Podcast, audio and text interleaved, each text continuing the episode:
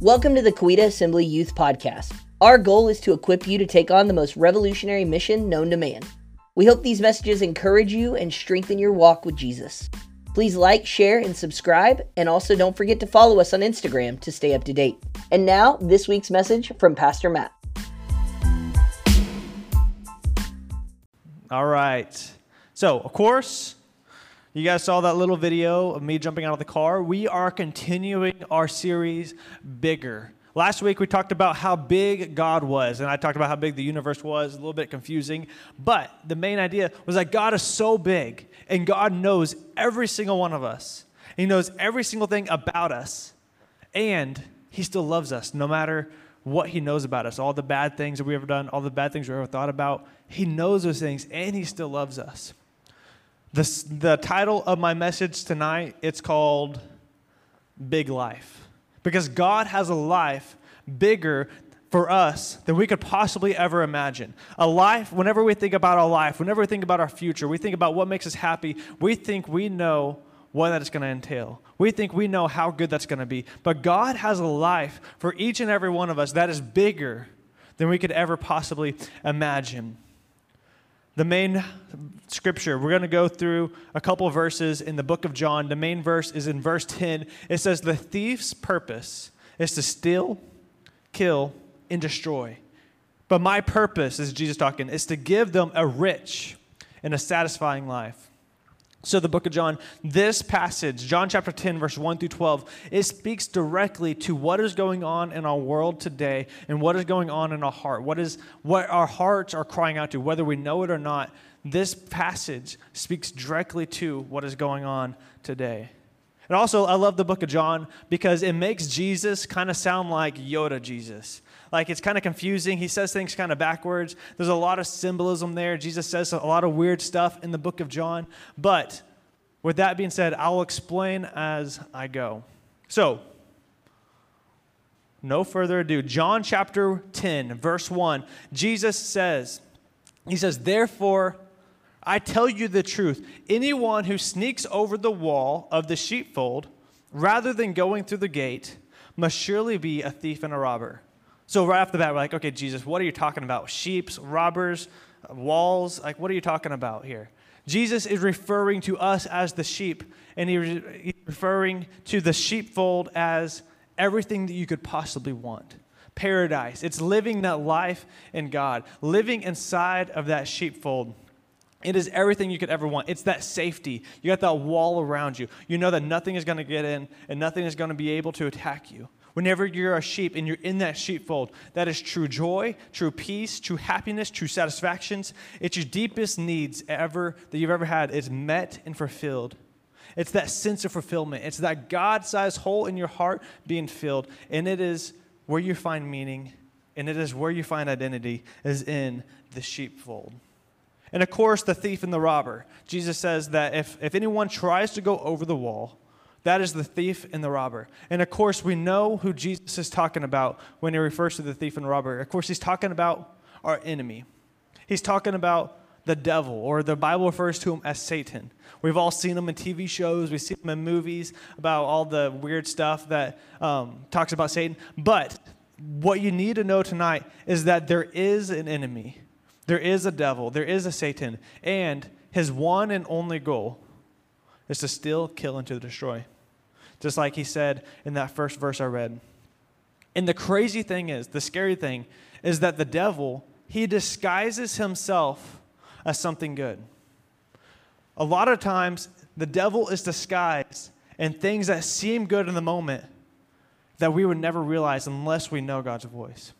2 Corinthians chapter 4 verse 11 G, uh, the Bible says even Satan disguises himself as an angel of light. An angel of light is something that appears to be good, but it's re- really Satan disguising himself. Satan, he disguises himself in a lot of things going on in the world and the culture. And if we don't know God's voice, then we're not going to be able to identify what those are. So he disguises himself in many forms, and that's always, of course, the news media, the politicians, celebrities. He even disguises himself in things that your friends say on Instagram and Snapchat. Now, bear with me. I'm not saying that everyone is evil. And I'm especially not saying that your friends are Satan or the devil. That is not what I'm saying. I'm saying that there are lies going on in the world right now that are even being repeated. And they seem good in the moment, but in reality, it is the devil disguising himself as something good to try to get us to fall away from God. Some of those, those lies are is anything that separates you from your relationship with Christ. So, if anything in this culture, anything in this world, if it doesn't help you grow in your relationship with God, it is really the devil disguising himself to try to get you away from that relationship with Jesus. This kind of sounds confusing, but as we go on, it'll explain. These lies are anything that make you fall away from your relationship with Jesus. It's things that make you not want to invite your friends to church. It's things that make you not want to share your faith with Jesus. The lies that are going on that the devil disguises himself are things like you don't need to go to church. You don't need God. You don't need Jesus. You can find life apart from God. You can find happiness without God. Now, that part, that is actually kind of true because you can find happiness without God because happiness is always based on what's happening. Happiness is based on what is going on in, the, in your current situation. And of course, if you don't know God, you can find happiness because it's all based on what's happening, what's going on, but you will never find true joy. Joy is something that you have no matter what is going on around you, whether it's something good, whether it's something bad. Joy comes from God. And the lies that the devil will tell you is that you can have true joy without finding God. You can have that fulfillment. You can find meaning and identity apart from God. And these are all lies that the devil is trying to, to distract us with in the world. And the enemy, he takes on many forms with one goal in mind, and that goal is always to still kill and destroy. So, with a few things to find, let's continue in this book. Don't worry, I'm not going to keep you guys long. I want to get through this. John chapter 1, stay with me. Or John chapter 10, verse 1, it says, I tell you the truth, anyone who sneaks over the wall of the sheepfold rather than going through the gate must surely be a thief and a robber. So we know the thief and the robber, we know the sheep. But the one who enters through the gate is the shepherd of the sheep. The gatekeeper opens the gate for him and the sheep recognize his voice and come to him. His, his sheep, he calls his own sheep by name and leads them out. After he has gathered his own flock, he walks ahead of them, and they follow him because they know his voice. They won't follow a stranger, they will run from him because they know his voice. Jesus is saying that there are voices in the world. There's going to be God's and then there's going to be the enemies. Whose voice are you listening to? Whose voice do you hear? Whenever God calls you, are you able to know if that's God calling you or not? Whose voice is leading you in this world? Because the enemy, I know this is taking a dark turn, but the enemy, he is always trying to seek you, and he's always trying to get you to hear his voice instead of God's. One of my favorite verses, okay, I'm, i have to stop saying that because I'm, I can literally say that about any verse I preach about. One of the well known verses is 1 Peter 5 8. It says, Stay alert. Watch out for your great enemy, the devil. He prowls around like a roaring lion looking for someone to devour. So, the devil, the Bible says, he's always looking for someone to devour. And whether we realize it or not, he is going to be there and he's going to be seeking after us. And so, there's always going to be voices God's voice or the enemy's. And you might say, Pastor Matt, how do you hear God's voice? How am I supposed to know what God's voice says in this world? How am I supposed to know if it's something that's going to lead me closer to a relationship with Jesus or something that's going to lead me away? And the only thing I can say is you got to know what this says. Because the Bible, another word Bible is called the Word of God because we believe that God actually wrote the Bible, that He is the author, and that every word in here is because God said it. And so, the more you know the Bible, you're going to be able to know if something you hear in the world is from God or if it's from the enemy. If it's something that's going to lead you astray, or if it's something that's going to lead you into a closer relationship with Jesus. So, if you don't know what this says, then you're not going to be able to know the shepherd's voice. Remember in, in, the, in verse 4 and 5, he says he gathers his flock, and his flock follows him. How are we going to be able to follow Jesus unless we know his voice? And how can we know his voice unless we know the Word of God? The Bible continues. Verse 6, it says, Those who heard Jesus use this illustration, they didn't understand what he meant. Because, so he explained it to them. And that's because, of course, no one ever knew what Jesus meant because Je- Jesus always said confusing things. So Jesus explained it to him. He says, I tell you the truth. I am the gate for the sheep. All who come before me were thieves and robbers, but the true sheep, they did not listen to them. Yes, I am the gate. Those who come in through me will be saved. They will come and go freely and will find good pastures. Jesus is the gate. And that's another lie that you're going to hear in the world, the culture, is that there are many ways to get into heaven. That if you just be a good person, if you just do the right things, then there are many roads that lead to, the, to, to heaven. But the Bible is very clear that there is only one way, and that way is through Jesus. Jesus says, He says, I am the gate. You have to come through me if you want to find that paradise, if you want to go into that sheepfold, all that meaning, that satisfaction, that, that purpose. If you want to find true everlasting life, you have to come through me. Another verse, I put it on the scripture. It's in John chapter 4, John chapter 14, verse 6. Jesus says, I am the way, I am the truth, and I am the life. You cannot come to the Father except through me. If you're looking for life, if you're looking for meaning and purpose and identity, you can only find that in Jesus because Jesus says that He is the gate. Another thing this verse says it says, They will come and go freely, and you will find good pastures in Jesus.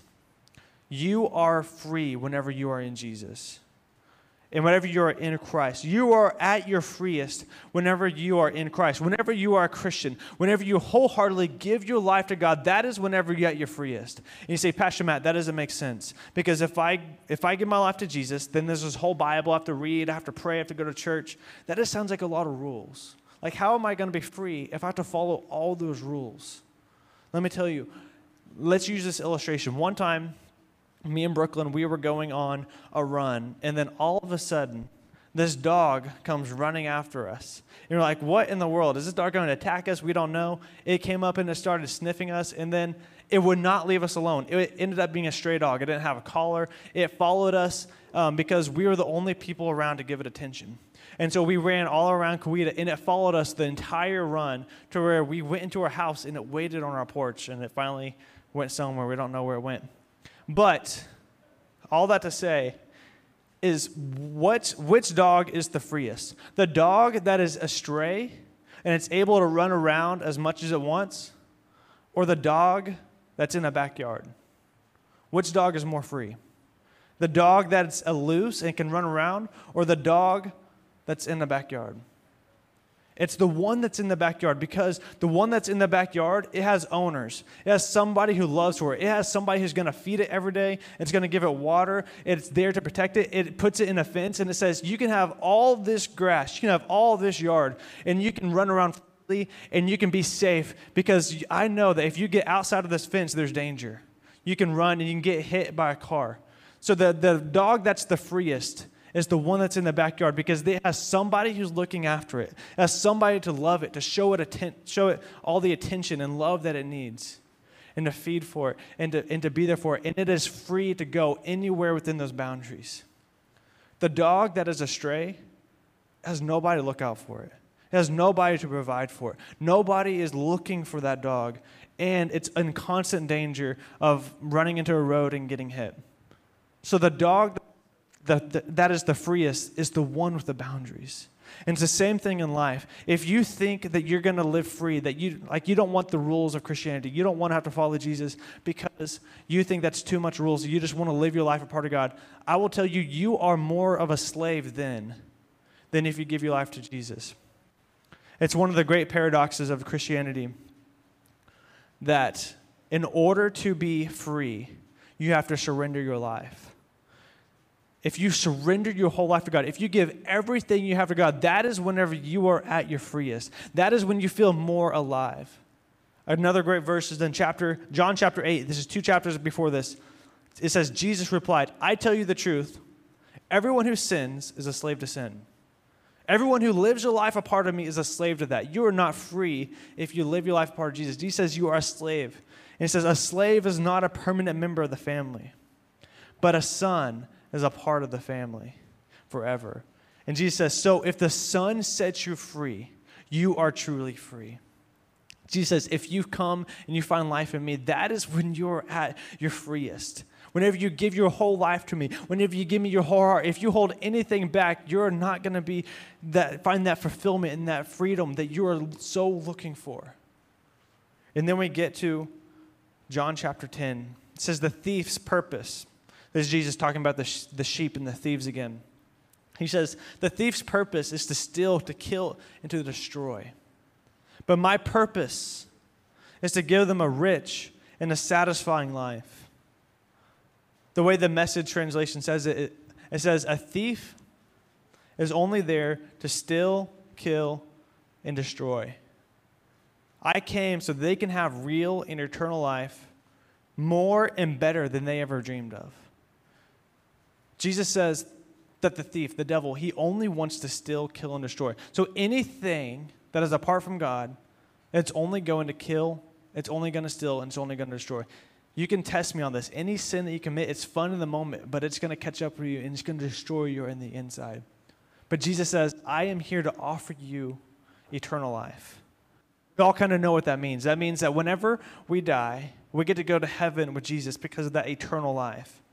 In eternal life, is real. It's as real as this life is right now. But one thing about eternity, and this is going to blow your mind, it's really hard to wrap your head around it. Think about how long forever is. Forever has no end. Like you just think how long forever is, and you think, okay, you thought really far. And then it's even that much further past that. And then it's even that much further past that. That is how long forever is. But forever, eternal life, is present and future. It's just as deep as it is wide. Eternal life is just, just as much now as it is in the future. Let me explain. Eternal life, the life that Jesus has for us of true satisfaction, to give us a life of satisfaction and meaning, a rich and a satisfying life, it says in the NLT. That is for us today. We're going to have our fulfillment. We're going to have that life whenever we go and we die and we are in heaven and we're doing whatever we want with Jesus. And we can talk more about that later. But Jesus says that fulfillment in that life, that is just as much for you today as it is for you then. Eternal life is just as deep as it is long. That means as soon as you wholeheartedly give your life to Jesus, you find that freedom, you find that life and that meaning because that is what eternal life is all about. As soon as you give your life to Jesus, you step in to that eternal life. You step in to that life that Jesus has for you. You become a new creation. Like, Pastor Matt, how is that possible? How, how is that possible that I can have that eternal life? How can I have that rich and that meaningful life? Jesus explains. He says in John chapter 10, verse 11, he says, I am the good shepherd. The good shepherd sacrifices his life for the sheep. A hired hand will run whenever he sees a wolf coming. He will abandon the sheep because they don't belong to him, and he isn't their shepherd. And so the wolf attacks them and scatters the flock. Jesus proved that he is able to offer that big life, that life of eternity and the meaning in eternal life because he sacrificed his life on the cross. Jesus says, I, I am here to give you eternal life, and I am able to prove that because a, uh, the shepherd sacrifices his life for the sheep. He says, a hired hand, they don't care about what's going on in your life. That means if you don't have Jesus, if you don't have Jesus watching over the gate in your life, if an enemy comes to attack, no one's going to be there to defend them off. But Jesus says, I will be there and I will even sacrifice my life to protect you from those things. I will sacrifice myself to ensure that you will have that, sh- that meaning. It all goes back to that sheep in the sheepfold. We are his sheep and he is the shepherd. And when, as long as we are in the walls, as long as we are in that pasture, we have everything that we ever need. And that is, Jesus is able to provide that because he sacrificed his life. So whenever things go wrong in the world, everything will fall apart. And nothing you can try to lean on will ever will ever help you lean on that, would ever be strong enough. So whenever things fall apart in your life, nothing will ever catch you besides Jesus. And I can say that because I've lived my life apart from Jesus. And things have gone wrong in my life before I met Jesus. And everything fell apart. I had nothing to lean on, I had no foundation. And so whenever my life came crashing down, I had nowhere to go. And that was a dark point. But a few years later, everything comes crashing down in my life again. But then I had that foundation of Jesus. I have something to lean on. And it is all okay because of that. Jesus was there to give me that foundation.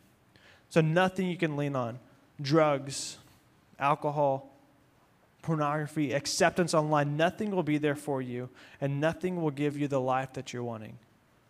Starting in about sixth grade, going into eighth grade, I try to look for that meaning and that purpose, and I try to find that satisfaction anywhere I could. And so, of course, I turned really early on in my life to drugs and alcohol, trying to find I can escape, trying to find a, a sense of a purpose because life wasn't good then.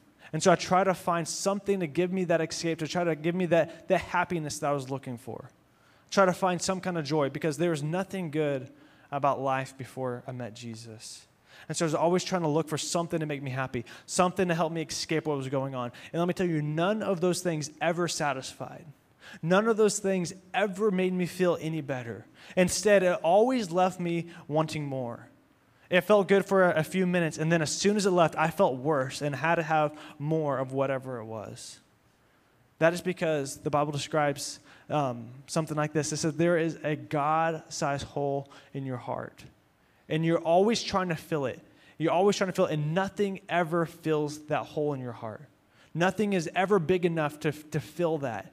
So if you try to do anything else besides God, nothing can do it but God. And as soon as you give your whole life to God, that is when you find your freedom. And that is when you find that purpose. Only Jesus can do that. And he proved that by dying on the cross for us. He sacrificed himself so that we can have a big life. The worship team go ahead and come up. So tonight, I know I kind of rambled on through this passage, but there's one main point. It's in John 10 10, the thief, he comes to steal, kill, and destroy. Things in, things in this life, they will kill, steal, and destroy. But Jesus gives us eternal life. Jesus gives us meaning, He gives us purpose. Whenever we are in our sins, we are slave to sins, but we are in Christ, we are free. So, my challenge for you tonight is do not leave here in slavery. If you don't get anything else from this message, don't leave here tonight in slavery. Slavery. If you came in and you have a sin problem, if you have an addiction problem, if you have anything that you're trying to find life in apart from God, don't leave here tonight with that in your life. I can't be any more clear than that. Don't leave here tonight in your bondage because God, He wants nothing more for you than happiness. I don't know what you heard about God before tonight. I don't know what you know about God, but God is not in heaven with a, with a button ready to push it to smite you, to hit you with lightning when you do something wrong. God does not delight in punishing us. God does not delight whenever we mess up and then we get ourselves in trouble. God only wants life for you. God only wants you to have that meaning, that purpose, that happiness, and that life. So don't leave here without it. Because the only thing that's keeping you from that is yourself. The only thing keeping you from that is you withholding your heart from God. Because the only thing God wants, He wants you to give Him your life. He wants you to surrender everything 100%. Because if you don't give Him 100%, you're not going to find that meaning and that purpose. Leave tonight knowing that you are free. Leave here tonight knowing that you are living the big eternal life that God has for you today. But that first comes through, through surrender. And that comes through giving God everything in your life. So tonight we're going to do one th- two things. First is with every head bowed and every eye closed. The worship team is going to continue to sing. But there's one more thing I want to do tonight to make this more lasting. I don't want you guys to leave here tonight just because you listened to another sermon. I want this to make a difference in your life. the Bible talks a lot about sacrifices, talks a lot about altars. Before Jesus, people had to sacrifice an animal and kill it, and that atoned for their sins, and that made them able to, to, to have the presence of God in their life. The altars right here, these red and blue, and just the stage in general, today it represents a place where you surrender. The Bible talks about giving God a living sacrifice, and that living sacrifice is your life. It's giving God everything, it's that surrender. So if you came in here with any part of you withholding from God, if you're with anything less than 100%, if you have anything to surrender, I want you to come right now to the altar, and this is where we're going to lay it down. It doesn't do anything. Um, it's not a magic thing. It doesn't do anything to save you. It doesn't do anything to make you more holy. What it does, it puts a little bit of perspective of you giving that burden to God, give, you giving that sin, You're giving that addiction, You're giving whatever it is you're withholding to God, that anxiety, that fear, whatever it is, we're going to come and we're going to stand up here and we're going to pray and we're going to give it to God right here at the altar. And I'm going to be the first person up here to do that.